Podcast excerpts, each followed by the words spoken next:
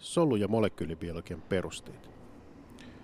Parikymmentä vuotta sitten pääsin ensimmäistä kertaa käymään tutkimuslaboratoriossa.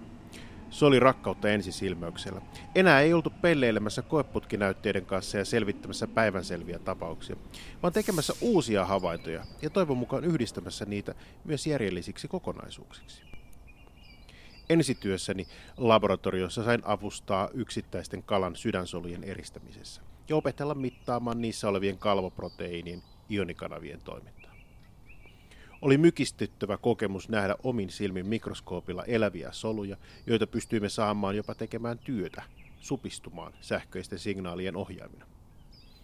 Opin myös samalla, että solurakenteet voivat käsittelyssämme herkästi vaurioitua, jolloin mittaukset eivät joko onnistu lainkaan, tai tulokset ovat niin epäluotettavia, että niiden käyttöarvo on olematonta.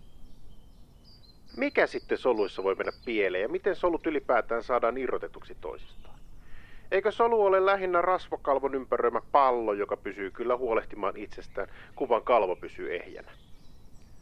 Soluvälistä materiaalia kutsutaan soluväliaineeksi, joka pitää solut paikallaan ja lisää monissa kudoksissa rakenteen tukevuutta. Se on rakentunut sokereiden ja proteiinien yhdistelmistä, glykoproteiineista, joista tutuin on varmasti kollageeni.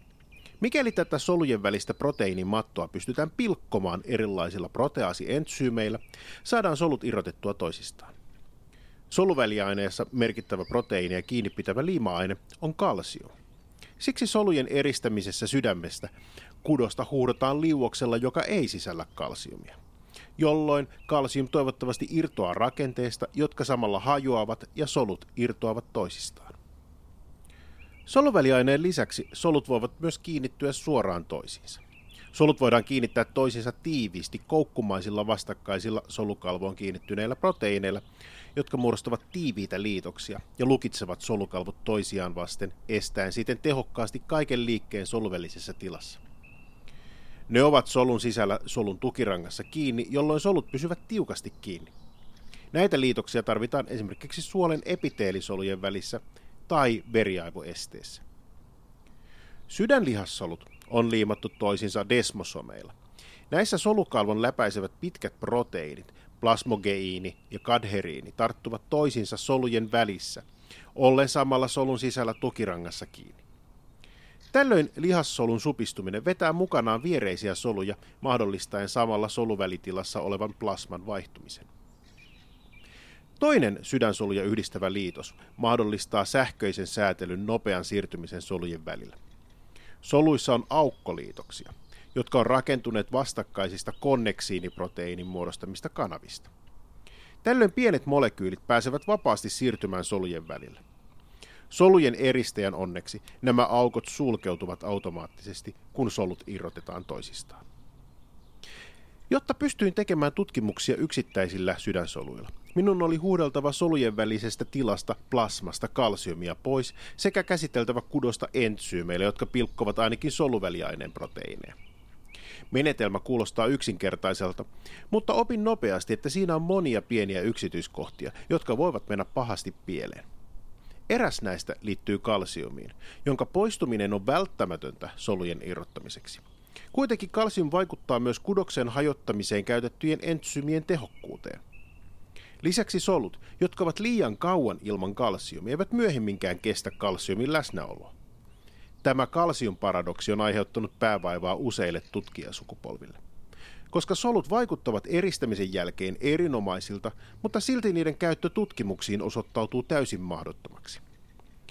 Käytännössä ainoa keino on eristää laboratoriossa riittävän usein soluja ja kehittää yrityksen ja erehdyksen avulla kyseiselle solutyypille ja koeasetelmalle sopivat ohjeet eristämiselle. Mitä ihmettä?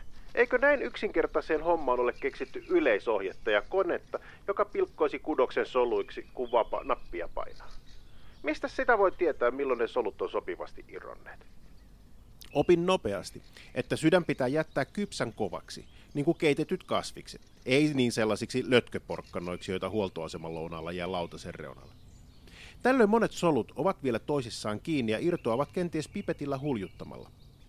Yksittäisiä soluja saadaan tällöin vähemmän, mutta toisaalta ei niitä ennätetä päivän aikana niin montaa kymmentä kuitenkaan testata kokeissa. Laatu korvaa määrän. Solun ulkoisen rakenteen rikkominen on siis välttämätöntä solujen irrottamiseksi, mutta samalla on toivottava, ettei solun sisärakenne ole vaurioitunut.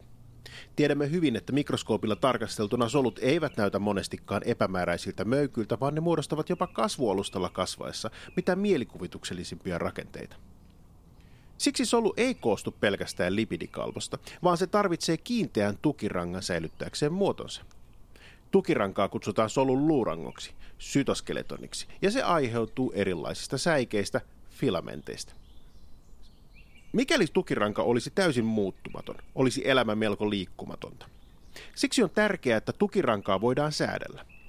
Sen lisäksi, että tukiranka kannattelee solun kulloistakin muotoa, se ankkuroi soluelimiä toiminnallisiksi kokonaisuuksiksi ja auttaa aineiden siirtoa soluosien välillä toimien erällisinä valtateinä. Tukirangassa voidaan joskus havaita moottoriproteiineja, jotka liikkuvat tukirankaa pitkin liikuttaen samalla esimerkiksi siirrettäviä rakkuloita. Tällaisia moottoriproteiineja ovat muun muassa dyneiini ja kinesiini, jotka pystyvät liikkumaan jopa 2 mikrometriä sekunnissa. Tällä vauhdilla pisimpien hermosolujen läpi saadaan kuljetettua aineita alle viikossa, mikä on huima edistys diffuusioon verrattuna. Solun tukiranka jaetaan usein kolmeen ryhmään, koon ja rakenteen perusteella. Mikroputket, välikokoiset säikeet ja pienoissäikeet. Näiden lisäksi käytetään joskus termiä paksut säikeet, jota käytetään yksinomaan liikkumiseen, siinä missä muut tukirangan komponentit pitävät yllä solun muotoa.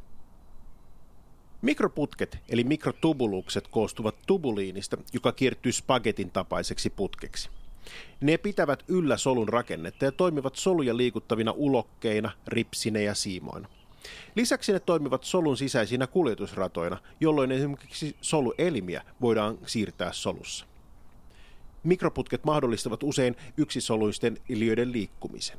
Liikkuminen tapahtuu joko ripsillä eli silialla tai siimalla eli flagellalla, jotka molemmat pyörivät propellimaisesti vaihtelevalla nopeudella.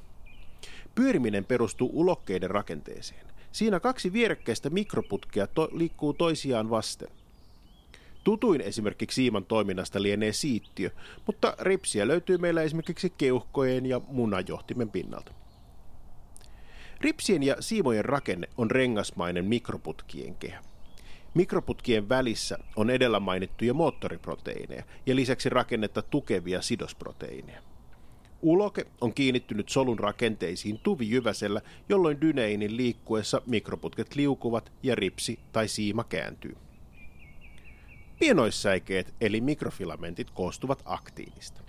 Aktiini kiertyy itsensä ympäri, jolloin säie näyttää lähinnä kierteiseltä langalta. Säikeeseen on liittyneenä usein muita säätelyproteiineja, kuten lihassoluissa tropomyosiinia. Aktiini on kenties tutuin lihasten supistumisesta, mutta pienoissäikeitä käytetään myös solun muodon muuttamiseen tai sytoplasman liikuttamiseen. Ne esimerkiksi muodostavat suolen epiteelisoluissa mikrovilluksen. Lisäksi pienoissäikeet muodostavat verkon solukalvon alle, mikä tukee solun ulkomuotoa ja lisää sen kimmoisuutta. Paksut säikeet koostuvat lähinnä myosiinista, joka on tuttu lihasten supistumisessa. Kuitenkin liikkuminen ei aina tarkoita järjestäytyneitä aktiini- ja myosiinirivejä, vaan esimerkiksi amebamainen liike valejalalla tapahtuu niin ikään aktiini- ja myosiinin vaikutuksesta. Lisäksi pak- paksusäie ei aina ole kauhean pitkä. Esimerkiksi munuaissoluissa ja sisäkorvan aistinsoluissa on yksittäisiä myosiiniproteiineja, jotka kulkevat aktiinia pitkin. Välikokoiset säikeet koostuvat keratiinista ja muista proteiineista. Proteiinit kiertyvät kaapeleiksi. Ne ankkuroivat soluelimiä paikalleen ja tukevat tumakotelon rakennetta, mutta ne eivät toimi liikkumisessa tai aineiden siirtymisessä. Valikokoiset säikeet ovat usein kudospesifejä, jolloin hermo, epiteeli tai lihassoluilla on omat säieproteiinit. Tämä solun tukiranka on kiinnittyneenä useisiin kalvoproteiineihin, jolloin niiden hajoaminen voi tehdä tutkimuksen taas turhaksi. Olen useita kertoja nähnyt, kuinka kesken kokeen solu on alkanut muuttaa muotoa ja kalvoproteiinit lakanneet toimimasta. Tällöin voi vain ihamaisesti tokaista, eipä hän satanut, ja aloittaa kokeet uudestaan. Toisaalta epäonnistumisen aiheuttamisen turhautumisen unohtaa välittömästi, kun näkee mikroskoopissa eläviä yksittäisiä sydänsoluja, joissa pienoissäie, aktiin ja paksusäie myosiini aiheuttavat kauniina näkyviä lihasnykäyksiä. Okei, siis solun ulkoiset rakenteet tuhotaan ja solun sisäisiä ei. Ja näin saadaan yksittäiset solut irti. Helppo homma, mikä sen voisi enää pieleen? Solut eivät pärjää pelkällä pyhällä hengellä, vaan ne tarvitsevat suuren määrän energiaa, myös silloin kun ne eivät tee varsinaisesti työtä, kuten pumppaa verta elimistössä. Onneksi soluissamme on mitokondrioita moninkertaistamassa energiatehokkuutta. Mitokondrioilla ja viherhiukkasilla on paljon yhteyksiä piirteitä bakteereiden kanssa. Ne ovat rakentuneet kaksinkertaisesta lipidikalvosta, minkä lisäksi niissä on sekä DNAta että vapaita ribosomeja. Lisäksi ne kasvavat ja lisääntyvät itsenäisesti. Niiden uskotaankin olleen alun perin alkeistumallisia, jotka on nielaistu johonkin aitotumalliseen tumaan.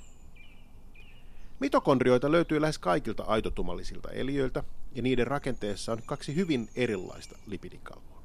Ulompi kalvo on sileä ja läpäisee hyvin erilaisia aineita, kun taas sisempi kalvo on hyvin tiivis ja voimakkaasti poimuttunut harjumaisiksi kristoiksi. Kalvot jakavat mitokondrion kalvon väliseksi tilaksi ja mitokondrion solulimaksi. Setä mitokondrion solulima että ennen kaikkea se sisempi kalvo ovat merkittäviä energiantuotannossa. Mitokondrioiden toiminta edellyttää jatkuvaa hapen saamista, jolloin eristämäni solut voivat kärsiä helposti hapen puutteesta. Tätä voidaan estää hapettamalla solujen eristämiseen käytettyjä liuoksia, mutta valitettavasti se ei auta, jos liuokset eivät pääse huuhtomaan soluja riittävän nopeasti. Tämän opin valitettavan epäonnistuneiden eh, solueristysten yhteydessä, kun työvälineet eivät olleet käden ulottuvilla, sakset eivät olleet teräviä tai yksinkertaisesti itse olin liian väsynyt suorittamaan tarvittavia mikrokirurgisia operaatioita.